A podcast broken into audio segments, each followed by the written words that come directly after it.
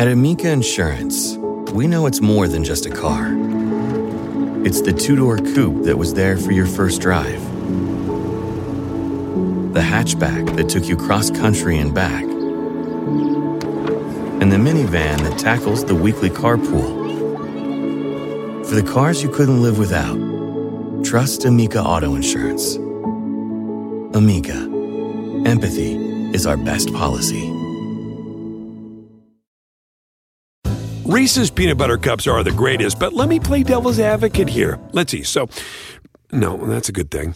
Uh, that's definitely not a problem. Uh, Reese's, you did it. You stumped this charming devil. Well, it is summertime and we're moving at a little bit more leisurely pace, shall we say. So, yes, NBA Summer League did end eh, like three weeks ago, something like that. But Yeah. Yeah, Fortunately, nothing of significance whatsoever has happened in the NBA since then. so we can still talk about it like it's recent news.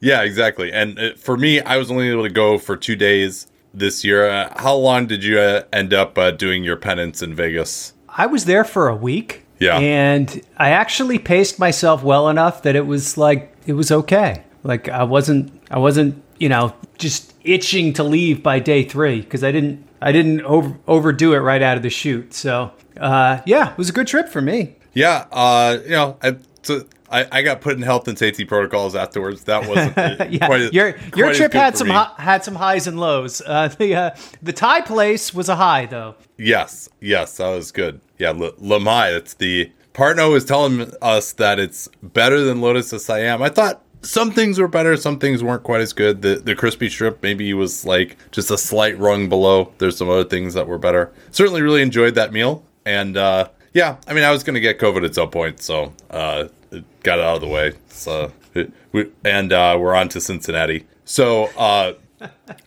all, part of the reason also why we waited this long though is especially because I was only there for two days. It just takes a long time to catch up on everyone. My goal, uh, Danny and I did their, these pods for Dunc'd On Prime. I think we ended up doing four pods total, but I tried to watch some film of every single significant player who's you know at least like on a guaranteed contract for this year. And you wrote your huge summer league piece uh, as well, and you were there for a long time. So what we're gonna do here is go through and just talk about some categories uh, from summer league. It will get, I'm sure, through that to all the major players. But I, I think this will be an interesting way to try to get some significance out of this. Some guys show up, and you know Isaiah Stewart. I wasn't exactly like changing my opinion of him because he made a few jumpers from the outside, playing the four uh, as a third year guy for two games after we've seen him at the NBA level for two full seasons now. But especially for the rookies, it's always, I, I actually, this might sound crazy, John. I would probably prefer to watch like a good summer league game. Your mileage may vary on what good means there than just your average regular season NBA game. Wow. Um. Yeah.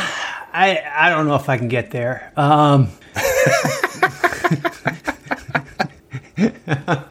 Well, especially Summer League has slice- has some advantages. Like you're sitting right next to the court. You're seeing a lot of players you don't usually get to see. So you're you collect more information from a given summer league game probably than you do from a given regular season game yeah, because that was that's my theory. you're yeah. dealing with known quantities when you're watching a, a January NBA game most of the time. Yeah, and particularly because you know, honestly, uh, I mean, I'm not saying that teams are trying to win necessarily in summer league, but you know, it, it just I, I don't like to. Oh, the NBA regular season games matter. Like, uh, do they at this Yeah. point? Uh, I mean, they do obviously for some teams, but for the, I mean, the games that I enjoy watching the most during the season are the ones between the best teams at full strength when they're really trying to try to glean some information of what these teams are going to look like for the playoffs. And those games are becoming fewer and further between over the last five, six years or so.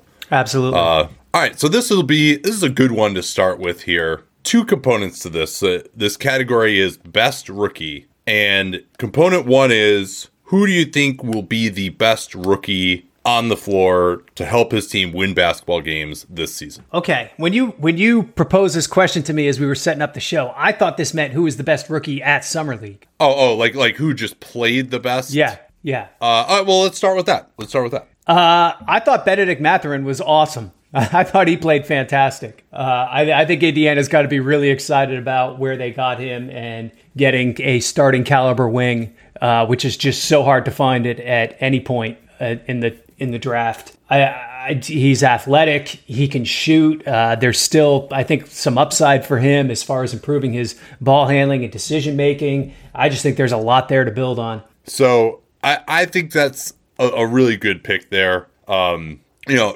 so let me ask you this: What about Mathurin was different than what you were anticipating based on having scouted it? I thought he was able to play at a higher level of usage than he showed at Arizona. I guess like he was just hmm. he was so much more uh, involved offensively, and we'll see how much that carries over to to real regular season basketball. But I, I, I just felt him a lot more like he would float in and out of games. I felt like at Arizona, and that was the one thing I was a little worried about him. And his his motor was on the whole time at summer league. Yeah, I think the things that I liked uh, about him compared to what I was hitting, obviously his shot went in, and he showed a versatility to his jump shot, even with like some step backs. Uh, I thought he was uh, the way he was able to get separation for the jumper off the dribble was impressive. And then you know he wasn't exactly a great passer out of pick and roll, but I thought he was able to show a little bit more advancement in terms of the handle, getting to his spots. One of the knocks on him was he didn't really have great in between game. He, but at, at, this level, he wasn't really required to do that uh, as well. And I thought defensively, he competed pretty well getting over screens. Like I think he can be a plus there. Uh, the one thing which I don't want to say it's a disappointment because I felt this going in was, you know, he's not really going to be able to be a three I don't think like he's not gonna be able to guard that position, which is you know, since Indiana has like a million guards but no threes. That's a, a little disappointing. Like if if he were like you know able to also guard the three, like then you would really really have something. But are you I saying mean, just si- yeah. just size wise, he's just a little too small? Is that what you're saying? I think so. Yeah, I mean, just seeing him out there too, he just doesn't look like he has that type of size. And length. I mean, maybe if he just got like crazy strong, it would be possible. But yeah, I'm, I'm not really sure uh, that that's going to be in the cards for him. But certainly, I mean, to get a player who looked that good at six, you got to be pretty happy. Um, so so he's the guy. Just in terms of like, all right, which of these rookies had the best summer league? He's the answer to that question for you. Yes. Yeah, I mean, and, and you know, he was really high usage, like over a 30 PER. Like that, that was definitely pretty exciting. Um, you know, Paolo has to be in there for me too. Uh, yes, uh, I would say. And I think if I were going to, he would probably be my early favorite for who's going to have the best season this year, particularly because I thought the way that they used him augured that they're just going to put the ball in his hands and that they're going to put the ball in his hands in a way that you know, really makes sense for him running pick and roll with smaller players, like pushing in in transition. Uh, you know, not necessarily using him as just like a pure isolation scoring for like they're not going to use him like Carmelo Anthony. They're going to actually like let him attack off the dribble, and and that was that was exciting. And then I also felt like he showed. You know, I thought he had it in him, but I thought uh, given it, particularly the offensive role he had on, I thought he showed more defensively, at least moving his feet, had a couple of big shot blocks uh, as well. I don't think he's going to be some huge plus there, but, uh, you know, he showed enough to me that I think in time he can get to be you know totally fine defensive four if not like an impact defender or anything. Yeah i actually think he's going to be fine as a four. He's not i don't think he's going to be able to play five. I think his arms are a little short. He's not really a rim protector. But yeah. he's going to be able to move his his feet and be more or less fine as a as a four. You know, will guys get him on switches sometimes on smaller smaller players? Yeah, sure. But uh, I think he's basically going to be fine. Seems to have like decent hand slash instincts. So I I don't think he's going to be a wart on that end. Let's put it that way. And then what what you the reason the whole reason you drafted him where where you did is to get that offensive capability where he can score, he can be a facilitator. He showed a lot of that at Duke. That's part of what, what my thinking of just him, and, and also he only played two games at Summer League too. But uh, my thinking of why I think he's going to be important for them is just because like he's the only guy in this team who can really create much, unless you're going to consider like Cole Anthony a high level creator. So I think they really are going to try to uh, find a way to get him the ball uh, and let him be the guy who you know he's he's already easily the best passer on the team. Yeah, I would say at least in terms of his impact. Like Fultz is a good passer, but he doesn't he can't score enough to really draw the defense to utilize it. So yeah, uh, yeah, I think we're going to see a lot there. Yeah, you just hope there aren't uh, five defenders waiting inside the charge circle with this team. Uh yeah, it's a it's a slight concern. It's a slight concern. Anything that surprised you about Paolo? I wouldn't say surprised as much as I think he just operated on the high side of where my expectations were with him uh, Yeah. offensively. So it, it wasn't, I'd say it was like what I would have described as maybe a 75th percentile outcome for what I thought coming in. So hmm. I w- I wouldn't say he surprised me, but he maybe exceeded where I thought he'd be a little bit. Yeah, I would say he was about where I expected him to be. I just didn't think they were going to use him the way they did of like actually letting him run pick and roll against smaller guys. I think that's where he's most effective. And I do think after these two games, like people are maybe getting a little over their their skis uh, on how good he's going to be because I'm not sure and the isolation numbers in summer league even those two games were very poor. I'm not sure that he can beat guys his size and I'm also actually not sure at this point at least that he can beat centers switching onto him if you run a, a conventional pick and roll. Uh, you know, I think that's going to devolve into a contested jumper, and he's not an elite jump shooter. That Right. that was yeah, that was one of the things with with him. Like really watching him warm up before games at Duke was that the jumper was a little inconsistent, a little flat. Um, like like his his form would like change a little bit. Um, it felt like from game to game too. Um, but d- definitely came out a little flat too. So that's an area where he's going to need to improve. Yeah, I'd like to see him also develop a little bit more like jump hook game in the post because like he's got this step through move now, but he doesn't really have much else if like guys don't go for the pump fake and he can't step through. So he's got to actually make the shot that he would take while pump faking. Like he's got to add that, I, I think, more reliably. But certainly, uh, very much, uh, I was very high on Paolo coming in. Uh, you know, had him in my top tier uh, along with Sharpe, who sadly we're not really going to be able to talk about uh, much. I know I'm out. Speaking of out over their skis, you know that could be me with Sharpe. I guess we'll see.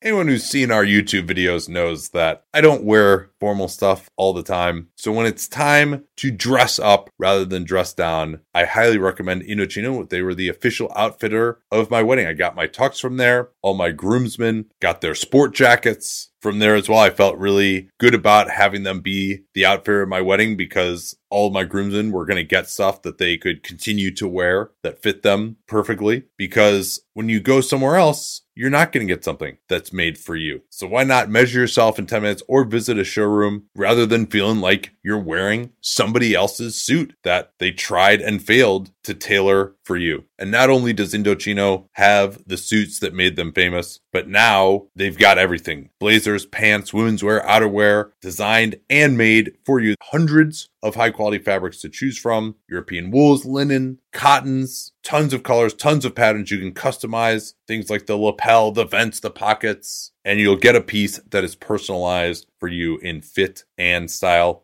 So level up your game with Indochino. Go to Indochino.com and use the code PER. Easy to remember because John invented it. Use PER to get 10% off any purchase of $399 or more. That's 10% off at Indochino, I-N-D-O-C-H-I-N-O, Indochino.com. And don't forget that PER code to let them know you came from us. So if you had to now, and maybe this hasn't changed at all from your pre-draft evaluation, but if you had to say, all right, who, which of these guys, at least of the ones that we saw play uh, any kind of significant minutes, is going to have the best career? Who's your answer right now among the rookies? So I had Jabari one coming in. Uh, I still have a lot of belief in what he can be, but I would be more persuadable on the Banchero question, who I had at number two, uh, that that he might end up having a better career than Jabari, uh, just because. Uh, J- Jabari offensively, like the shot creation piece, you, you just don't know if that part's going to come around. I like all the other tools, but uh, and defensively, I, I think he can be really, really good. But the, I mean, today's NBA, like there has to be some level of shot creation, and for him, it's just not there yet. Yeah, I think I actually, I, I mean, for me, I, I wouldn't say he was. We're going to talk more most disappointing player later. He was a little bit close to that category for me, but I was lower on him than some. I think I had him fifth on my board, and obviously the shot creation was the number one thing I was concerned about. But the other thing is, I didn't think his jumper looked that good. I think he was, he was seven out of twenty-seven from three. Shot looked very flat. Uh, you know, it wasn't. It, it just didn't look as pure and easy. It looked kind of rickety uh, compared to what we saw at Auburn. And maybe that's just an aberration and it's getting into my head because he shot it poorly. His mid range shooting was also pretty bad uh, as well. And, you know, the shot quality wasn't amazing. But even when he was open, I thought this was not. I was expecting him to just have like this awesome jumper shooting. What was it, 44% for or 42% for three or something? Yeah. At Auburn it was definitely in the 40s. So, um, yeah, I mean, defensively for Jabari, I I still am more along the lines of I think he's going to be a solid, good defender within a system who can switch, but not necessarily an impact guy. I think that has a lot of value if you have the other right guys around him. You know, kind of similar to like the way Marcus Smart and Klay Thompson have been, where uh, and well, Smart makes more plays off the ball too, but like Klay wasn't like this huge impact defender, like as a help defender, but just because he could switch on to guys, that just enables you to play this system that you couldn't with other two guards. And I think, you know, maybe Jabari has some possibility of guarding one through five. Um, but I also don't know if he's going to be like some amazing playmaker defensively either, particularly because I'm kind of just overall down on his feel for the game. Mm-hmm. So Yeah. I don't know, but but you said you're like really impressed by his defense. Would you you feel differently from than what I was saying? I think your I think your description is apt because one of the things I mean one of the things that never showed up in him statistically was the the defensive quote unquote playmaking aspect of like he wasn't a big stocks guy. Uh, so it's more being solid, being able to switch, and just being a kind of a force multiplier for your whole defense. Yeah, and he's I mean the one thing that I saw in person, even more so on the film, then he's huge. Like he is absolutely enormous and can move his feet really well laterally at that size. So I, I wonder maybe if he could play some center down the road and then and, and if he could really shoot it and switch and play center, then you know you probably do really have something, even if maybe that guy is not necessarily a, a, high end creator. Um, who changed your opinion? I'm sure we'll have multiple players here, but guys who changed your opinion the most in that you came away feeling much better about them after this summer league than before. Okay, so I already mentioned Bennedict Mathurin, who I already had him number Yeah. five on my board to begin with. So he, you know, how high was he really going to push things up? Uh, I thought Jalen Duren looked like a starting center. I, I thought he looked fantastic. I, I was really, at this moment already, huh? Yeah, I, I was really impressed with him. I just thought he had a uh, an, an ability to uh, defend the rim, run the rim, pass off the, uh, the- you know, make reads to pass off a short roll or whatever. I thought there was a lot to like there. I, I was really impressed with him. I thought he was much further. Like I. I knew he had these tools. I guess he felt further along than I expected and more refined in how he used some of those tools. He still needs to rebound more. I thought he was a disappointment on the glass, but for a guy they took uh, at 12 and was seen as like a little bit projecty, like, yeah, I thought he looked pretty good. Yeah, this is Jalen Williams. Uh, I'm sorry, no, Jalen Duren, it was not 12. Oh, Jalen Duren, uh, 13, 13. Pistons, Yeah, okay, 13. sorry. Yeah, my bad. Yeah, yeah. The uh, the the Jalen, uh, I got lost there for a second. Yeah, you know, Dur. I mean, his athleticism, seeing in person in in that Portland game was pretty mind blowing. Some of the blocks uh, that he can get, and you know, I do think like he looks like a specimen, but I do think there are some ways just physically where improving his balance, core strength, like he almost would generate so much force that he would just get himself off balance on some of these spin moves and his recognition is going to have to improve. The Pistons actually did a lot of switching, which I thought was a, a potentially interesting deployment. They're playing him with Isaiah Stewart. And he's going to have to, if the, he is going to be used that way, he's going to have to get more experience as far as like, all right, if I'm switched onto a smaller player, when do I help? When do I close out? That type of stuff. But I mean, he's super young. He's 18 still. So yeah, I mean, that, that was one where, as you compare, he, he was going to be compared to Mark Williams for a while. I thought he certainly was, was more impressive. Um, go with the second year guy here. Uh, and from the Summer League champion Portland Trailblazers, I thought Keon Johnson really showed a lot more than his rookie season. Okay. I didn't get as long a look at him. Uh, from the people I talked to with Summer League, uh, that that you were not the only person who had that impression. And yeah, yeah. Uh, so You, you didn't I'm- talk to David Kahn at Summer League, did you? No, I did not. Was he was he there? Were you were you uh, rapping with him? Okay, I just wanted to make sure the people you're talking to are actually you know, reputable, reputable Qualified people qualified people. Yeah. Uh, but yeah, so Keon Johnson, I thought defensively looked pretty good in that championship game against the the Knicks. He was re- really did a great job on Quentin Grimes. I thought at times and was doing a good job of getting skinny over screens, pressuring up on the perimeter, denying on the perimeter. So I, I thought that looked good. I thought his jump shot, he was taking some pretty difficult ones, but it's actually starting to look just fine mechanically. And I think he was in the 33% range, but on a lot of off the dribble shots, some pretty difficult ones. So that looked like it's coming along. And his ball handling, he played a lot of, you know, point guard or, or two guard with the ball. I thought he actually made some really nice passes out of pick and roll. Uh, and, you know, we didn't see the absolute crazy athleticism and like dunks because he's still more of a two foot leaper, but I thought he showed some ability to get to spots. You know, still turned it over a ton, which you expect for a guy like that, getting more on ball reps in this setting. But I, he was kind of the linchpin of that trade that they made with the Clippers, in addition to saving some money. And I think a lot of people are like, how do you not get a future pick or something like that? Well, number one, the Clippers don't have that pick. Number two, Norman Powell's contract isn't like amazing. And number three, I think they valued Keon Johnson at that type of a level. And I, I thought he paid off to the point where, all right, maybe he can actually contribute on the big team as soon as this year now. So I, I thought that was impressive.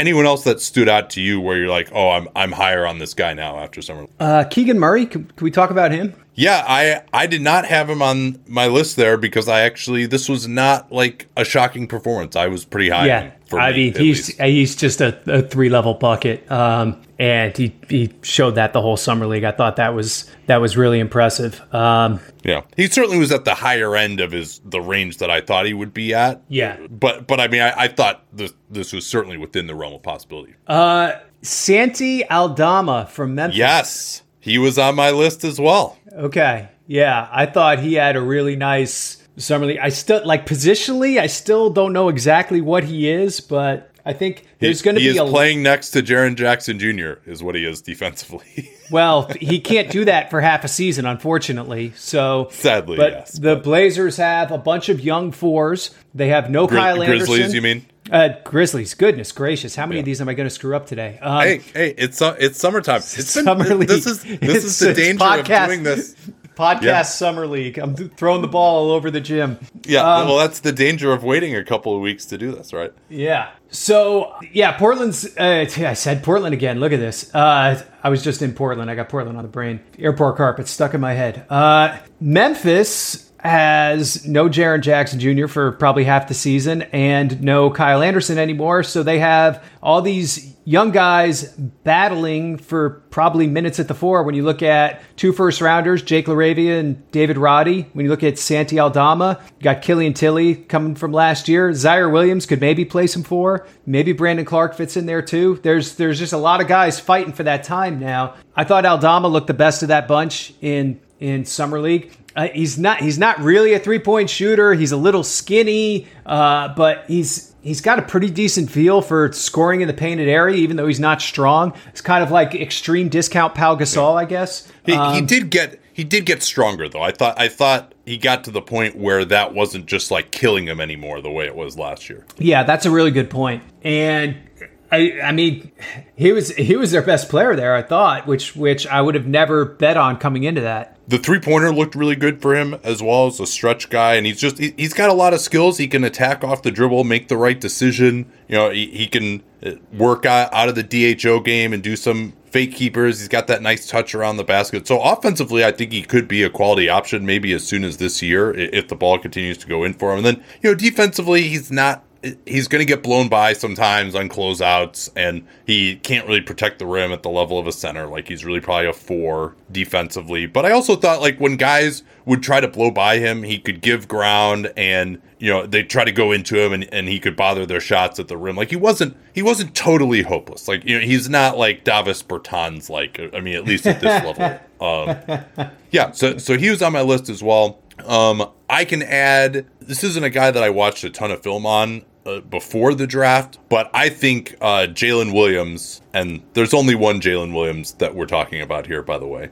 Uh, number 12 pick for OKC. I thought he flashed some all star potential this summer. Yeah, he's a he's a nice looking player. He can do a lot of different things. Uh, I think. I mean, I think he probably turns out more to be solid than superstar, yeah. but it's a because nice... he is 21 already too. I mean, yeah. that that's got to be part of this, but that's looking like a nice pick for uh, OKC. Um, you know, the two things that I was impressed by with him, it, kind of his reputation was that he didn't really defend that well on the perimeter. Because when I first was uh, reading about him, like, oh man, seven two wingspan. Like, can this guy like really guard? Like, is that the appeal that he's kind of more of a three and D guy? And then you get into it more, and it's like, nah, he actually didn't really guard that well in college. Was the consensus? But man, he can shoot and he can play out a pick and roll, and, and he can attack off the dribble and get to the rim, and all those things were true. Uh, but I did think his defensive effort was pretty good, and he's got that 7 2 wingspan. And then his explosion around the basket, like off of two feet for this player type, is kind of like a shooting guard. He's just like going up and like dunking off two feet off vert underneath on like these little uh, dump offs and stuff. Like that, that was pretty impressive to me as well. So I, th- I think he projects as a guy who really can be like an incredibly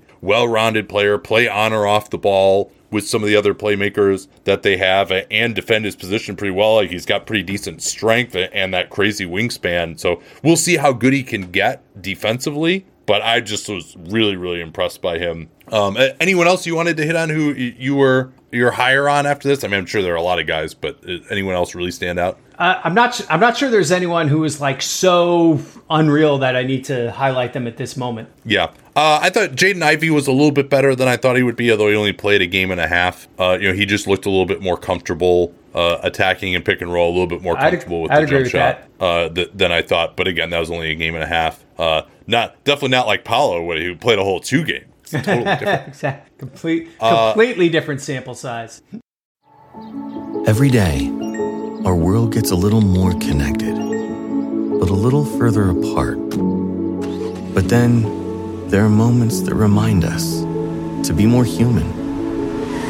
Thank you for calling Amica Insurance. Hey, uh, I was just in an accident. Don't worry, we'll get you taken care of. At Amica, we understand that looking out for each other isn't new or groundbreaking. It's human. Amica, empathy is our best policy.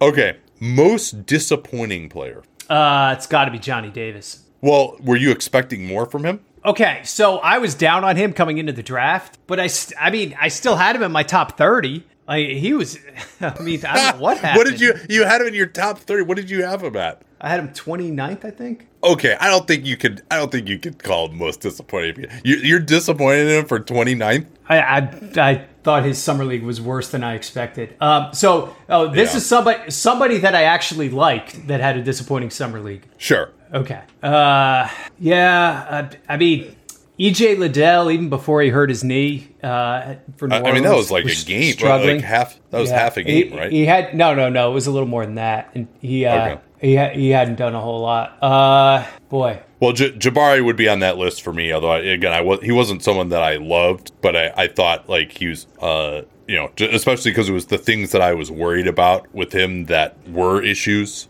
Um, right, right. I can see that. I, I've got another one for you. I mean, this was again. I didn't watch as much of these guys. You know, I, I didn't get down to my 29th ranked player the way some of us did. But uh, you know, You just watched in terms film. like, wait, wait, wait, wait, wait. You're the guy who watched film of every player in summer league, right? Well, yeah, but but I'm saying like I, in terms of my expectations beforehand, like to be disappointed, you have to have expectations beforehand. So Oh, I only okay. watched. I mean, that's part of why I watched so much is because I didn't have a good handle on most of these guys before the draft. Um, but in terms of a guy who I, you know, so I, I'm kind of pricing in just like what these guys were supposed to be. Yeah. And uh, although this guy actually looked a little better offensively in terms of his shot than I expected, MarJon Beauchamp, I just didn't see the defensive athleticism. Like he was supposed to be like this amazing stopper and playmaker, and he's got good length, but he doesn't really have much pop. I didn't think he has like elite quickness. So I was hoping to see a guy who at least like physically had all defensive potential, and I just didn't see that for him uh, in his time with the Bucks. I didn't really get it. I, I had him 41st on my board. I like I just Yeah. I just didn't understand from what I saw in the G League last year. I just I just didn't understand where people had him as a you know top 20 type pick. I I, I just struggled with that one. Um, you know, another guy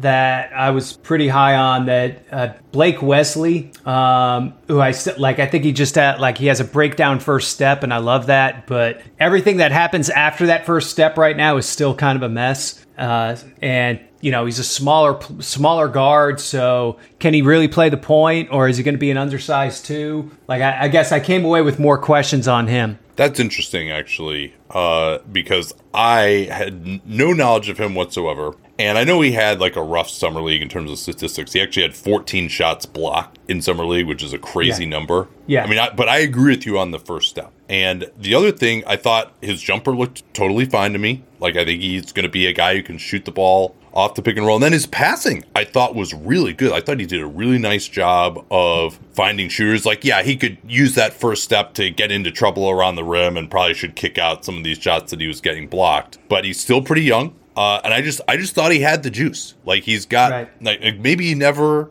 you know, really gets to his potential. But I actually, uh, you know, Danny and I were talking about like who are those three Spurs guards do you like the best going forward? I actually like Wesley the best out of him, him, Primo, and Branham. I I actually, all those guys I think are solid. But uh, I just think he's just got a, enough there where I think he might actually be able to play some point guard with his passing. I, and uh, I, I I was just impressed by the flashes. Like clearly, there's a lot to go there. But I, I thought he was a guy. May, maybe just because I'm new to him. Uh, Right. You know, I haven't had a chance to go through the cycle yet of like really liking all these things that I just discovered, and then to see him not actually produce amazingly well in summer league, then you're disappointed. You know, so maybe I'm just in a different part of the the Blake Les- Wesley cycle than you are. Yeah, maybe I had Wesley 11th on my board, so Yeah. I'm I'm coming from that perspective. Like I Okay. Yeah. I I, mean, pretty- and, and I I would pretty high on actually, he'll show up in a category later for me. All right. How about this category? I nailed this one. Who is the guy who you're like, yeah, I, my evaluation of this guy pre-draft's looking pretty good. Okay, I I have four players here. Okay, the first one is Johnny Davis, right?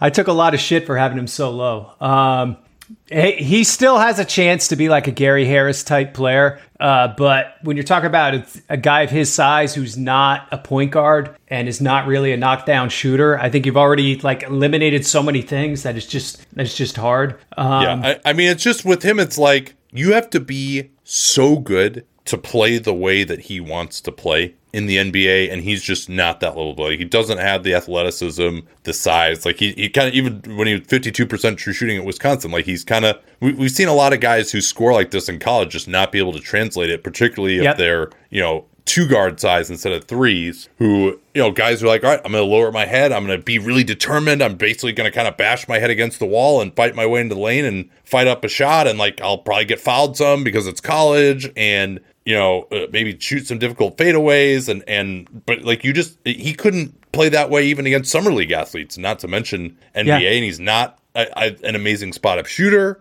And so, like, all right, he, he competed defensively, but it, I wouldn't put him on the level of like Gary Harris as a playmaker or an athlete, or actually a, as a shooter, at least when Gary Harris was coming out. So, uh, yeah, I, I mean, I'm kind of, I'm just like, what, like, what role does this guy play? I'm, I'm completely flummoxed by Yeah. that because he's just not good enough to play the way that he wants to play. He's gonna have to completely rework his game, and you know, maybe he can do that, but that's not, that's not where you want a guy to be that you just drafted number ten. Exactly. And when I made the Gary Harris comparison, what I meant more was if everything turns out totally Right. like you know the uh, the high end, you're you get you get Gary Harris out of it, which is is not what you're hoping for from the tenth pick. All right, um, th- three guy, a couple guys on a more positive note, or at least one guy. Uh, so Tari Eason.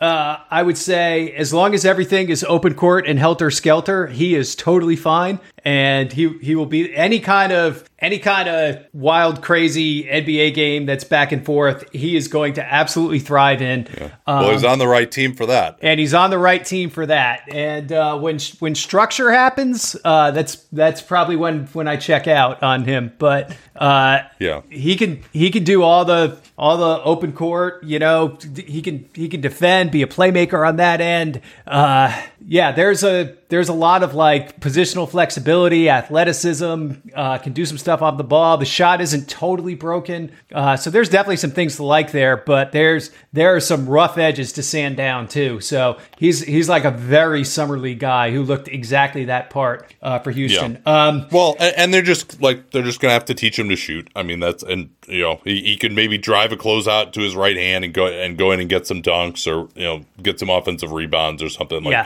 he, fi- Well, finding he a place on de- offense. Yeah, he definitely ain't driving drive into his left hand. No. Um, for me, uh, I honestly, I think the top four guys, I feel very good uh, about my evaluation of, of all those guys. Paolo, I, I thought was really good. Ch- Chet Holmgren at two. Maybe we could talk about him a little bit more, but I was kind of, you know, I think people were going a little bit too wild after his first summer league game when he's Yes. being guarded by Tacko Fall, who's you know probably not going to keep up with him at the arc. Uh, and, and after that, like it, it kind of settled down to where he's probably going to be more of a, a play finisher offensively. And you know, I thought the defense was solid. You know, I, I had him three on my board. I think I would. I, I feel pretty good about that, but I also feel pretty good about my assessment of like I don't know if this guy is like really a future superstar who's going to do much on the ball. Like, is he really going to like be facing up and attacking off the dribble in the half court? Like, is Yeah. he going to be creating shots in the half court? Like, I, I my answer to that, if I you had to ask me that question now, would be no. He's probably not going to be doing. I, I would agree. I had him fourth. I had Jaden Ivey ahead of him. Yeah. So I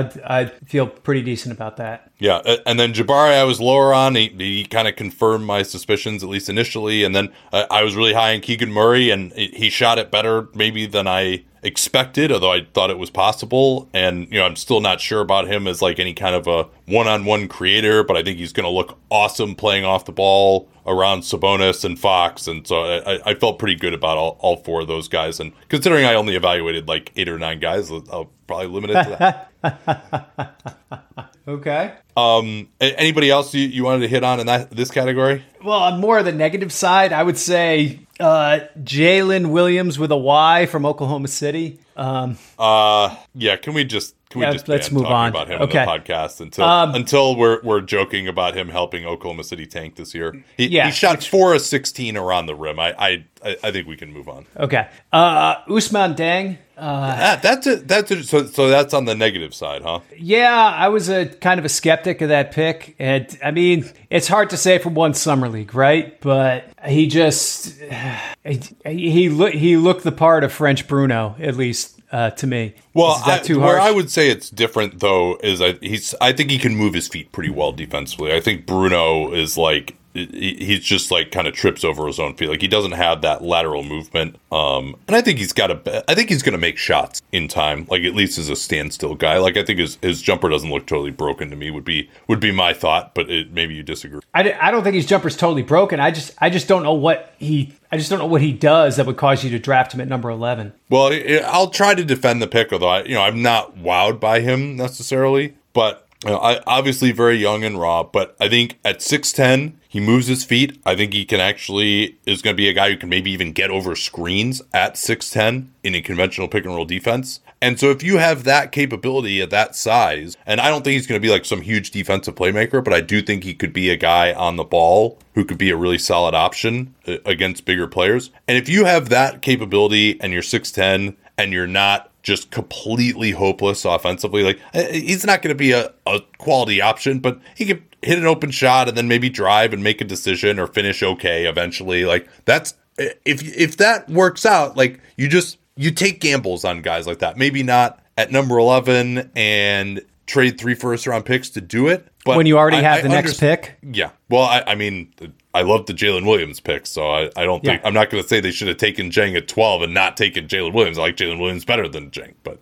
uh, so but but I do kind of understand it, and they don't necessarily have that kind of guy. And they have so many guys. It's going to be fascinating for them in Houston, like how this is going to work out with all these young guys. But because the process Sixers, they never like all their draft picks were hurt, and they also weren't drafting like four guys in in these drafts. But um, okay, so this may overlap a little bit. We'll try to avoid those. But like, who are some guys that you're kind you see and you're kind of just worried about them You're worried about whether this guy is going to be able to, uh, you know, first and second year guys, maybe even more s- tilting towards second year. But uh, where you're like, all right, this watching this kind of makes me think like, yeah, I don't know how this guy's career is, is going to go. Let's see. Uh, I thought it was interesting. Statistically, Mark Williams wasn't that bad. Watching him eye test wise, it just felt like the game was flying right by him on both ends. Yeah. And so it it just made me a little worried for him that way and how he fits in with the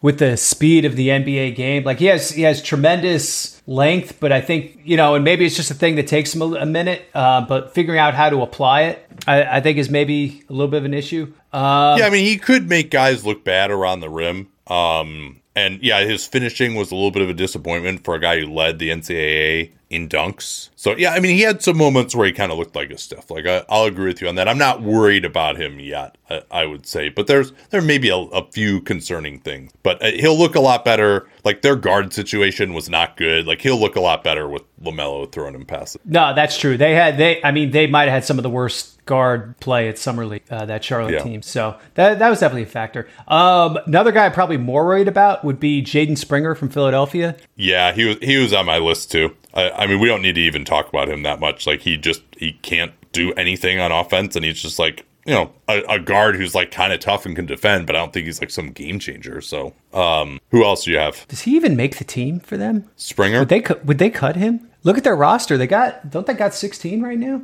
Am I did I imagine that? Um, well, yeah, I think they got like 300,000 guaranteed for Trevelin um, Queen and then Isaiah Joe is non-guaranteed. So yeah, well, they, they if do, the, yeah, they, they would dump him. They would dump him rather than cut him. I think with their hard cap. Oh yeah, drop that two million for sure. Yeah, yeah, yeah. But I, I could see his his third year option getting possibly declined. We'll see though. I mean, Daryl rarely misses on a draft pick like completely like this. So Royce White would like a word. Uh, nah. Uh, that was a different kind of whiff, though. That was uh, that wasn't yeah. that wasn't based on on court uh, data. Let's say. Um, you know, uh, Johnny Davis was on this list for me. We don't need to rehash that. Uh, Kai Jones, like he'll he actually blocked a ton of shots, and he had these nuclear dunks around the rim at times. Yeah. But he just couldn't do anything else. Like the jumper looks so like he's a, he is a center. Like he tries to do this stuff facing the basket off the dribble. Looks awful. He also can't move his feet at all defensively. So if you just think of him as he's basically like a pure dunking, rim running center who can't switch at this point. And he's maybe too thin to be that type of player either. Like I was hoping, I think they drafted him thinking he would be a lot more mobile defensively, and I he was just getting yeah. blown by. Or, or you know, as soon as he takes the first step backwards, the guy pulls up and he's completely out of the screen. Um, anyone else for you?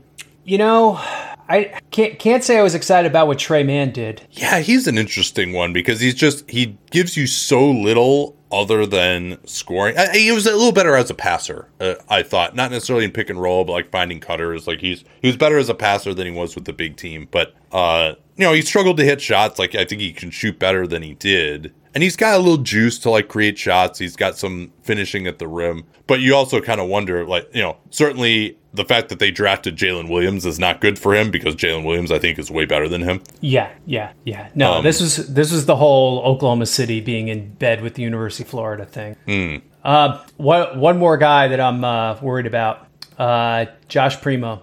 Worried about him, huh? I, I, so explain why. I just like what did what did he do? Like I, he shot the ball really well. Yeah. He's a good shooter.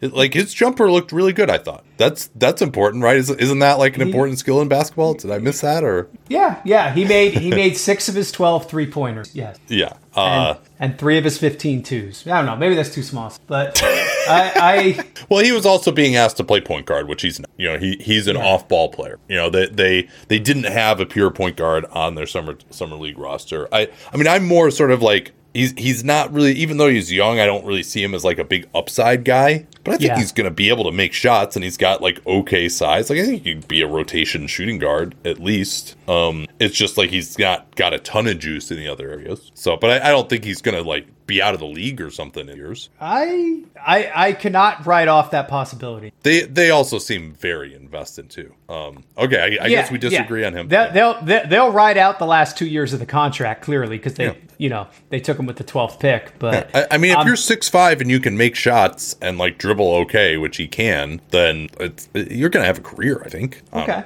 Uh, okay couple others we can briefly little, hit on here. Yeah, I'm a little Sorry, concerned. That's all I'm going to say. Yeah. I'm, a, I'm okay. a little concerned. All right, all right. Okay. We'll, we'll we can revisit this at some point then.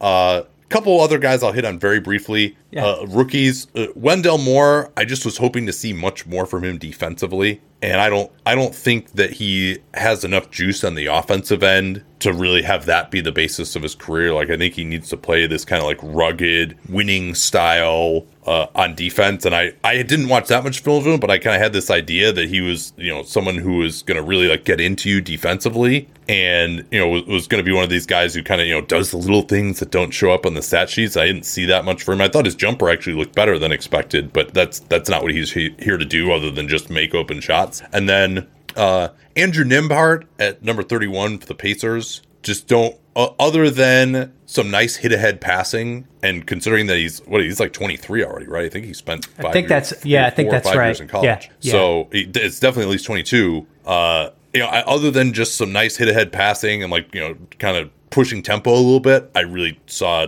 very little to like about him. Like, not really a great shooter, can't really score out of the pick and roll, I think, even at this level. Defense, he's he's under athletic. He's got like good size for point guard, but that's that only Yeah. takes you so far. So Yeah, I, I like the thing, other. Yeah. His best thing at Gonzaga was the hit-ahead passes, but yeah, the other Yeah. stuff I, I agree with you on. Uh, he can score in the pick and roll as long as he's matched up against Collin Gillespie. Apparently, uh, murdered him at the G League Elite. Ca- uh, no, I'm sorry, at the Combine, and that was the Yeah. main reason he moved up to 31. But I I thought that game was the outlier, right? I I just didn't I just didn't see it from Florida or Gonzaga his time there. Um, At Amica Insurance, we know it's more than just a car. It's the two door coupe that was there for your first drive, the hatchback that took you cross country and back, and the minivan that tackles the weekly carpool. For the cars you couldn't live without, trust Amica Auto Insurance. Amica, empathy is our best policy. Another guy I'm maybe a little worried about, uh, a guy who I liked coming in, was Jake LaRavia from Memphis. Yeah, that that would make sense. I mean, I, the guy who I compare him to offensively is Doug McDermott, but he's got a, a little bit more. You know, he's not going to be the lowest blocks and steals player in NBA history on defense. He actually does a little bit of that. He'll stick his nose in there. Yeah, I thought he Um, was a much different player than McDermott because I mean, LaRavia can shoot, but I don't think it's the basis of his game. I think he's much more active as like a cutter and doing stuff off the ball and off the elbows and stuff. Uh, defensively, he looked very switchable at Wake, and I thought he didn't quite pop for me the same way in summer league. Yeah, I mean, I'm just it, his lack of explosion. I think uh, was. ki- I mean, he to me, he's going to be a guy who's operating at the three point line, you know, and maybe he can drive a little bit or find a cut here and there. Uh, and I thought his jumper looked pretty good. I, I I'm just basing it on summer league. I didn't know anything about him really Right. beforehand. But I, I do think the two thing, and Danny made this point well on our show with, with both LaRavia and Roddy, those guys may or may not be able to play decent rotation roles. And you might say, yeah, you know, 19 and 23, like, yeah, you get someone who can play, you've done your job. But like Memphis, they're trying to win a championship now. Like the time is now. Like they're good. They won 56 games last year. And it's just hard for me to see how those guys fit in in the last three rounds of the playoffs uh, with their game and, and uh, athleticism. I think that's pro- probably a fair critique, especially I mean since that I mean it cost them D'Anthony Melton too. Right, right, and that and Melton, I think uh, you know at least in some matchups can play pretty well there. One more guy I'll say I was a little worried about, not someone else that I knew. I thought Christian Braun was just a little bit too undersized to play the way that they want him to play in the role that I think they're going to want him to play. Like he really is kind of more of a two guard, and he's oh, got he's- decent athleticism, but he's not going to Yeah. like come in and dunk on you or anything. He's got short arms too, so I wonder about him switching on to really good players defensively. And I think you know he'll find some cuts off of Jokic and stuff, but I, I'm not sure he's an elite shooter either. No, And that's it- I mean his yeah. his shot is a little bit of a problem. I agree with that. Yeah. Yeah. So like if he had if he's a little bit better a shooter or had a little more size or length, I might feel better about him. But I kind of especially with him uh, being as old as he is, I kind of wonder about that one a little bit. All right, let's roll through some of the more of these rapid fire. We got like 20 minutes left here. Okay. Best defensive player you saw in summer. league? I mean, I guess I have to say Chet Holmgren, right? Yeah, he and Eason among the rookies would be the two that stick out the most for me. It, Yeah. It's interesting because like uh, there are very few guys who just get drafted for their defense. Like you, a lot of guys will evolve into being pretty good defenders that maybe you don't necessarily anticipate. Like who had Jaden McDaniel being a really good defensive player when he was drafted, right? A, a lot of times, or Ben Simmons for that matter, right? A lot of times these Yeah. guys can evolve that way. Um, a guy I did really like though uh, was uh, Christian Koloko in the second round. Like some of the shot blocks that he had were really, really impressive. Like he gets off the ground quickly. He'll surprise guys from behind. Like he's not a nuclear athlete, but he has a lot of length, and he like he doesn't jump that high, but he jumps quick. Uh, I- is Okay. kind of how I would characterize it. Like he's not going up and smashing alley oops, but he also can like get off the ground quickly for shot blocks. I think he's going to be a, an elite shot blocker. I was pretty impressed by him. I don't know where where the offense is going to be, and he's also 22 already, but he was the guy that I thought was the best shot blocker that I saw in summer. Wow. Okay. Okay. He did uh, when I yeah. when I watched Toronto. He did. He just wasn't. I don't remember had if he was out that day or like he didn't. Yeah. It, I saw him the wrong day. Basically, is what I'm saying. Yeah, I, I mean when I, I when I watched his shot blocks, I'm like, oh, like he's like th- these are elite plays. I, I was mm-hmm. pretty impressed by that, and may, maybe you won't turn that into anything, but the, he's still being a good system there. The best rookie, actually, we'll rephrase it here. I guess now, now that we've seen summer league, who do you think will be the best rookie from the second half of the first round, like best career? Best career from the second half. Yeah, I mean, or you could say this year too, whatever you want. Uh, so I I mean I think Tari Eason will probably have the best season this year. Yeah, Um, he's a little older too, at 21 right now. Yeah, and I just I just don't know where like where his career goes. Like, does he end up having like a Ruben Patterson type career? Um, I could definitely sort of see that. I'll say I'm still going to go with Blake Wesley since I had him number 11 on my board. He, And- he's my guy too. yeah, uh, especially some, some of these late first rounders, I wasn't all that excited about anyway. So I I'm gonna stick with Blake Wesley, even though his his summer league performance disappointed me in some ways. Yeah, and Walker Kessler didn't play. He he's probably another pick that I liked a fair amount in that second half. Um, AJ Griffin also uh, did not yeah, play. yeah, great point. So, all right, now uh, the portion of the show that you've been slobbering over your keyboard, waiting to get to. Uh, who is the best sleeper that you saw, rookie, second round, or undrafted? Oh, it's got to be Josh Minott. I had him. Uh, I had him number ten on my board, and he went uh, 46th, I think, to Minnesota. Um, F- uh, 45th. 45. Yeah. Yeah. So he was good. I mean, he definitely, there's still some weaknesses in his game. He has to shoot the ball better, uh, but I think he has a really good feel at both ends. And I think, so I think there are some things to build on there. Uh, I, I think he's going to be a good player in time. Uh, he's a one, you know, one and done. And I, I think Minnesota got a little bit of a steal there, so I'm really interested to see how he how he develops. He's uh, you know, he's my new Paul Reed. He he's got a lot of athleticism, and I thought his uh, the defensive versatility, making plays as the four man on the back line uh, against pick and rolls that were happening up top was really impressive. And I thought it, actually moving his feet, getting into guys on the perimeter, he even showed some ability to do that. And you know he can certainly. I, I think he finished poorly around the rim in summer league, but a lot of that was due to lack of strength. I think he's gonna he's gonna get there with that aspect. So the question will be the shooting. I mean, his right elbow really kind of flies out right now, so that that's a little bit of a concern. I think he's gonna have to rework that some to. But he, he looked comfortable taking it at least. Um, a few others I'll nominate out there. Okay. Uh, Koloko, I already mentioned. Kennedy Chandler to me looked like he's a little undersized, but elite athlete, good passer, pushes in transition, uh, gets a lot of steals defensively. And, you know, it, his jumper looked awful. He shot 60% from the line in college. So I think that's going to be the issue. But I think at minimum, you're talking about kind of like an Ish Smith, TJ McConnell style point guard with the potential to be more if he can iron out the jumper. Yeah, uh, Jabari Walker from Portland also had a very Yep. good summer league. Yep, he he was really impressive. Um, uh, Kendall Brown was another guy that I liked pretty well out of Baylor. See, I, I liked I liked him a lot. I had him in my top twenty entering the draft. I don't know why he fell to forty eight. I think he's probably going to end up on a two way this year. Uh, I I think he's re- he has to get better offensively, like on a lot of levels. But he's got enough tools where you can see it happen. yeah, he- he's got a lot of pop. Came out after his freshman year uh, with the Pacers, and then uh, uh, number forty six pick, the the Nuggets traded for this guy Ismail Kamagate, and uh, I thought he had just a, another guy who has a lot of raw shot blocking potential. Made a couple of mid rangers as well. He was very underutilized offensively, and you know obviously you're not going to run anything through him, but I, I think he could be like a solid defensive center. Uh, you know, so at 46, uh, that seems reasonable. He's, he's out of France. Slim pickings for this category. Best sophomore. Yeah, I think summer league needs to retire Trey Murphy's number. Yeah, he's probably the guy who played played the best here. Uh, but I, I did want to. I mean, really, I think there are only you know, who are the other candidates? Even like Moses Moody had one huge game, but Moses Moody, also Josh- struggled at times. Josh Giddey was, you know, just screwing around basically, right? Like he was. Well, Uh. okay. So this is I had another category here. I guess we'll just get to it now, which is most overrated summer league, and I had oh, I had Giddey Giddey there because like he, he's another one of the, these guys where he's on the ball, incredible passer, might be a top ten passer in the NBA right now. In transition, he can push it, he can finish at the basket. I mean, can you give me better than forty five percent true shooting in summer league? Right.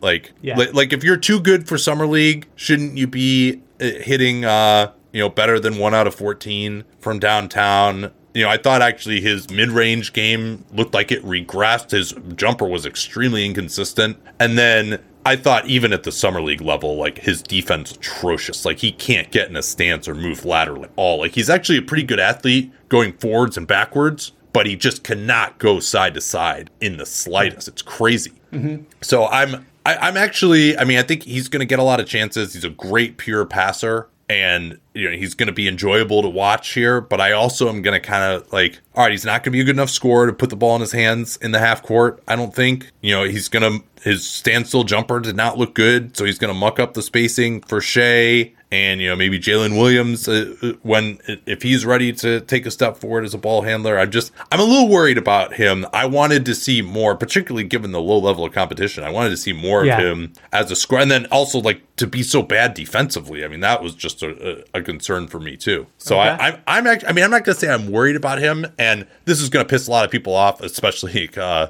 uh, I've noticed that Australian fans don't take it too well when you don't uh, you're not as high on Australian players as everyone else seems to be. And, you know, again, he's an unbelievable passer, but it's just the fit issues I think are going to be a problem. Um, but I don't know. What, do- what do you make of that? Do am I being too harsh on him? I just with second year guys, I just summer league is a weird thing because some of them are trying to do different things or taking it more or less seriously than than other guys I mean, are. it seems and like I don't and I don't even, when it- like a ton of games. Like, yeah, I just I I I struggle with second and third year guys using summer league as like much of a uh yeah, much of a uh, much, of a, tell. barometer. Yeah. Well, okay, but uh, so I guess what I would say is it's not like I didn't have these concerns before now. See, that's that's fair because you, you- like I'd say qualitatively is probably better than quantitative from Yeah. from from, uh, from an evaluation perspective, given how few games they play. So there were some things you were concerned about, and none of them got better.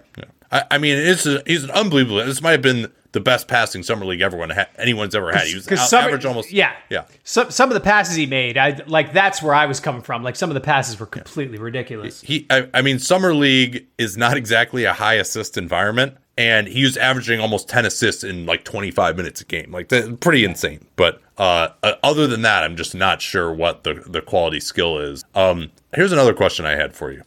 At this point in time, this is another guy who I was uh, kind of disappointed in terms of his summer league. Uh, the Oklahoma City Thunder took Josh Giddey at six over Jonathan Kuminga. Who would you want out of those two guys as of now? Ooh. I would probably still go with Giddey just because if he if he shoots, the high end outcomes are are still pretty darn good. Yeah. Yeah, what were your thoughts on Kuminga uh, after the summer league? I didn't get a long look at him, and I, you know, I, I guess he didn't change my. No, nothing happened that caused me to change my priors coming in. I think he's he's an athletic, mistake prone player who needs to still improve his skill level some. And Yeah. you know, c- can he be like can he be a rotation player this year for the Warriors? I think he probably can. Can he get to the point where he's solid enough that he's a like a real starter. I think that's that's definitely still in the picture. Yeah. Um and maybe there's, you know, there's a right tail of that that's still really good, right? But there's there are some things he has to get better at first. Yeah, I thought that just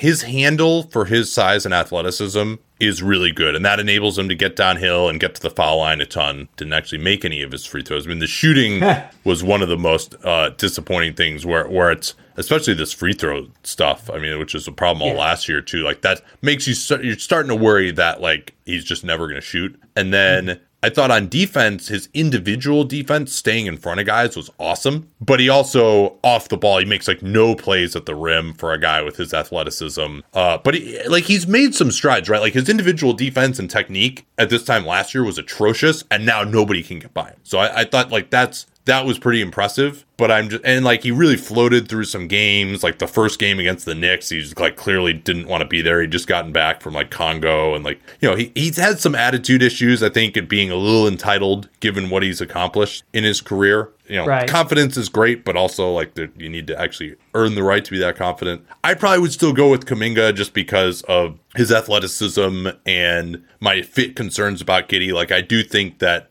you know, like if Kuminga figures out the shooting, then he's going to be like a monster, right? Like, whereas I, I, Giddey, I think, is always going to have these athletic limitations that put a pretty hard cap on him. Although median career, you know, maybe Giddey is better. I'm, I'm actually just not that high on either of them right now, though. I would say.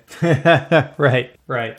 That's okay. fair. Uh, five more minutes here. Too good for summer league. So uh, we talked about Trey Murphy, uh, Moody, uh, Quentin Grimes. Yep, he was my guy there too. Uh, really, just and I, the one thing I liked about him was he got to the rim more than he did for the big team, where where that was not something he did at all. He wor- worked well coming off of screens, off the ball. It just just a, a, really solid player. Like you just like a guy who's going to be a pro for 14 years. Um, anybody else you thought had kind of an overrated summer league where you just saw people just going crazy and you're like, I, I mean, I guess. Uh, I mean, Chet was probably the the standout thing where I where I thought Right. people got a little ahead of themselves. Um, yeah. People got a little excited about Jaden Hardy, who I thought was just ad, Yeah. just exactly as bad as he was in Well, G League. well, well, he had he had an amazing first game, and then he Yeah. was so bad the rest of the way. Yeah. uh, go, going against a pretty bad. I can't remember who he played in that first game, but it, the the matchup was pretty. Easy. Yeah, so that that would probably be one uh, for me. Uh, hard hard pressed to. I mean, a lot of these guys who were reaches in the twenties and thirties did really kind of struggle in summer league. So Yeah. Um, most underrated summer league, a guy you didn't necessarily hear people talking about, who kind of stood out, or at least you're higher on than the consensus. uh, we talked about Santi Aldama. I thought uh, Miles McBride from New York. He was on my list too. Yeah, He had a some nice- threes off the dribble. Like it was looking Yeah, pretty good. yeah. So he was like, because at West Virginia, he was like a three and D guy, even though he was a point guard, and he was able to play more of that role. I thought in in summer league, but he was also able to do enough on the ball because he like couldn't get any separation at all last year. I thought that really hurt him, and I thought he was able to do enough on the ball and dribbling the ball where he was at least something of a threat that way, and that enabled him to do his other stuff and have it be additive rather than the only thing he could do. Uh, I, I thought he had a really nice summer league. Yep, I agree with that. This is a guy who I think because he shot it incredibly poorly, which isn't necessarily his MO, like he, shot it better in other circumstances, but I thought he did everything else well. It was kind of overshadowed by how poorly he shot uh, on a really shitty Jazz Summer League team was Jared Butler. And yeah. like you know he couldn't hit he couldn't hit a three off the dribble that you know i think he was like nine of 40 on threes off the dribble or something like that but i thought he got into the ball and defended and i thought he passed the ball exceedingly well again on an under talented team you know he was supposed to be kind of just this one dimensional scorer type and no he showed more point guard skills than i expected and he did more defensively so i, I think if he can make shots which is that's what he's supposed to be able to do you know, Yeah. I, I think he could ha- have a, a decent career still. Where I think a lot of people are probably down on this guy because he's they saw that like his, his efficiency was awful. Yeah, I'm so I'm a fan of his. I had a lottery rating on him last year, and I I really like his handle. Uh, he's he's not super athletic, but I think he's athletic enough. I think he can defend. I think he will shoot better than he showed in summer league. So yeah, I think there's something to build on there, and looks like he might have a lot of playing time headed his way too. depend on how things shake out in Utah. Oh man. Uh, okay, guy that you were way higher on that you would like to take a premature victory lap on is that Josh Minott for you? Uh, yeah, that would probably be my best my best victory lap from this draft. I think. Uh, you know, Ryan Rollins unfortunately didn't play. I really liked him. Uh, would have been interested to see him for uh, for Golden State. But yeah, so I yeah I'll go with I'll go with Josh Minott for sure. Yeah, and sadly, Shaedon Sharpe didn't play, so I'll have to go with uh, with Keegan Murray on that one. Uh, pick that you completely didn't understand that was confirmed. Well, we've already talked about Yeah. Johnny Davis, so I will also say Nikola Jovic. Yeah, it, he didn't show a ton. Uh, I thought he's he's sort of like a Nemanja Bjelica who can't pass and also maybe can't shoot and doesn't have the same feel and uh, Right, like he's and- kind of that similar physical profile. I know, and he just doesn't fit the Heat's DNA at all. Like I was just scratching my head when that pick was made, like waiting for the trade to be announced. You, you know what I mean? Because like I was like, I was like, this is the least Miami pick I've ever seen. Yeah. Although Um, they did trade for Nemanja Bjelica and then they hated him. Okay, But yeah, that's uh, true. and- then the other one would would have to be uh, number thirty four overall pick, Jaylin Williams, where I just didn't like just Yeah. that level of athleticism as a big. I just didn't really don't really Yeah. understand it, particularly on this OKC team. I don't see it. Um, most enjoyable player to watch, Kevon Harris from Minnesota, who signed a two-year Oh, two-way yeah. with Orlando. Uh, dude. he had this uh huge lefty dunk at the end of the game against Denver when I was sitting on the baseline in Cox, where I was like, oh shit, Like, Right. Yeah. Yeah. Pretty good. Went to Stephen F. Austin. Pretty good athlete. Can shoot it. Uh, was pretty good in the G League last year. I would definitely keep an eye on him. Uh, he's going to be on a two way for Orlando. I'm sure he's going to get his chances. So interested to see how this story turns out. Yeah, and although I expressed skepticism about uh, his ability at the highest levels and like how he's going to fit in, I mean, the mountain man from Colorado State, David Roddy. I mean, that guy, I, I just really enjoy that game. Obviously, uh, um, Kenneth Williams uh, or, or Kenneth Lofton, sorry, would would have to be in there as well. But Roddy, I mean, just at six five, six six, like two fifty. But Yep. pretty good explosion, like ha- has some shooting and passing ability. I thought he's a little bit better than advertised defensively, moving his feet and getting his hand in there on occasion to contest. Uh, so I, I mean, I'm still wonder about like how it's going to work with him. And he's a little older too, and you know, I would kind of like it if he were in a situation where because he's probably going to be guarded by like some guard a lot, like where they're just like, okay, you just go down here and absolutely mash this guy. Uh, I don't know if that's going to be available to him at, on the big team, but I just like he- he's just such an interesting looking guy. Also, like his story, uh, like his reaction when he got picked. That video Sure. was pretty cool. So, um, the uh, who's just looking like rock solid, where you're just like, all right, this guy's gonna be a solid NBA player. Maybe not spectacular, but just like a, a guy who we think is gonna be around. Uh, the good Jalen Williams from Oklahoma City. I, Yeah. I would say. was- yeah, I, was- I, I think I might even have him a little bit above there in terms of solid, just due to due to his uh, athleticism. But yeah, Um, a guy who I wasn't that high at entering the draft, who I thought actually looked pretty good in summer league, Ochai Agbaji from Cleveland. Yeah, you, you know he uh, uh, he was close to being on. I, I have another guy on this list, but yeah, he just looked like a normal like NBA shooting guard. Again, you kind of wish he had a little bit more size. Uh, and but yeah, at number fourteen, you're probably not going to get like this elite three and D type of talent. But I think he can defend his position well at the two. Maybe if he gets a little stronger, switch on to some threes at times, and you know just uh, be a, a really. I think he's going to be at least a solid shooter. I don't know about elite, but it just looks like yeah, a guy who's just going to be a solid NBA shooting guard. You know that's Yeah, what he looked absolutely. like. Uh, my pick there was Ty Ty Washington. I just thought he uh, looked better than advertised. His second half of his season was ruined by an ankle injury. Number 29 Yeah. to the Rockets. He's got good size. I, I love his handle. I think he's going to become a pretty good shooter in time. He's got a good mid range game, knows how to operate, gets to spots and pick and roll. And he's not an elite athlete and finisher. You know, I, I don't, but I think he's someone who could be a kind of a lower end starting point guard for a while you know, not elite defensively, but I, I think he has pretty good intelligence. But like just watching him, you're like, yeah, like this guy is kind of operate, and especially for a freshman who's impressive, just operating on a different level of control and calmness than your typical summer league guy. Yeah, it was interesting. I mean, he was really good for Kentucky in January before that ankle injury happened. And I think he was tracking to get picked much higher. And that was a really good value pick, I thought, for Houston. Um, how do you feel about the backup point guard competition between him and Daishen Nix in Houston? I thought uh, Nix I- actually showed a little something too. You're not a fan of him? I, he was Nix was pretty good in the G League last year. It's uh, like I wouldn't completely forget about him, but I would I would give Washington the first crack at it. Yeah, I, I think that's fair. Uh, but it, Nix, I, I think he's really improved his body. I think he's improved his spot up shooting. I don't think he's being off the dribble guy, but I think he can make an open spot shot now. And he just kind of, he doesn't have elite quickness, but he kind of just, you know, if he gets a shoulder past you, he's able to use that. And I thought his explosion at the rim looked a little bit better as well. Like he can kind of get get to spots, get to the basket with that big body. So I, I think there's still a little something there uh, with Can him. get- like, I, I think both those guys are going to be decent players. Can we get Nix and David Roddy on the same team? Oh man! All right. Maybe- well, I think that's time. uh, Sorry, sorry. Anything else you had there? Yeah, no, no, no, no, no. Just gonna Uh, riff on something stupid. All right. Well, we'll have to save uh, your stupid riff for next time in, in that case, and uh, we'll probably be back again in, in two weeks, give or take, uh, as we get into a little bit more of vacation mode. But thanks so much uh, for listening. You can also catch John and I on Spotify Live. Most of the time, that'll be at 3 Eastern, 12 Pacific on Wednesday, but we're about to do one right now. So that'll come out. If you don't catch it live, comes out a, a day or two later, where we just take some questions on Spotify Live. So we're going to go do that right now, and we'll talk to you all in a couple weeks here. Every day, our world gets a little more connected, but a little further apart. But then, there are moments that remind us to be more human.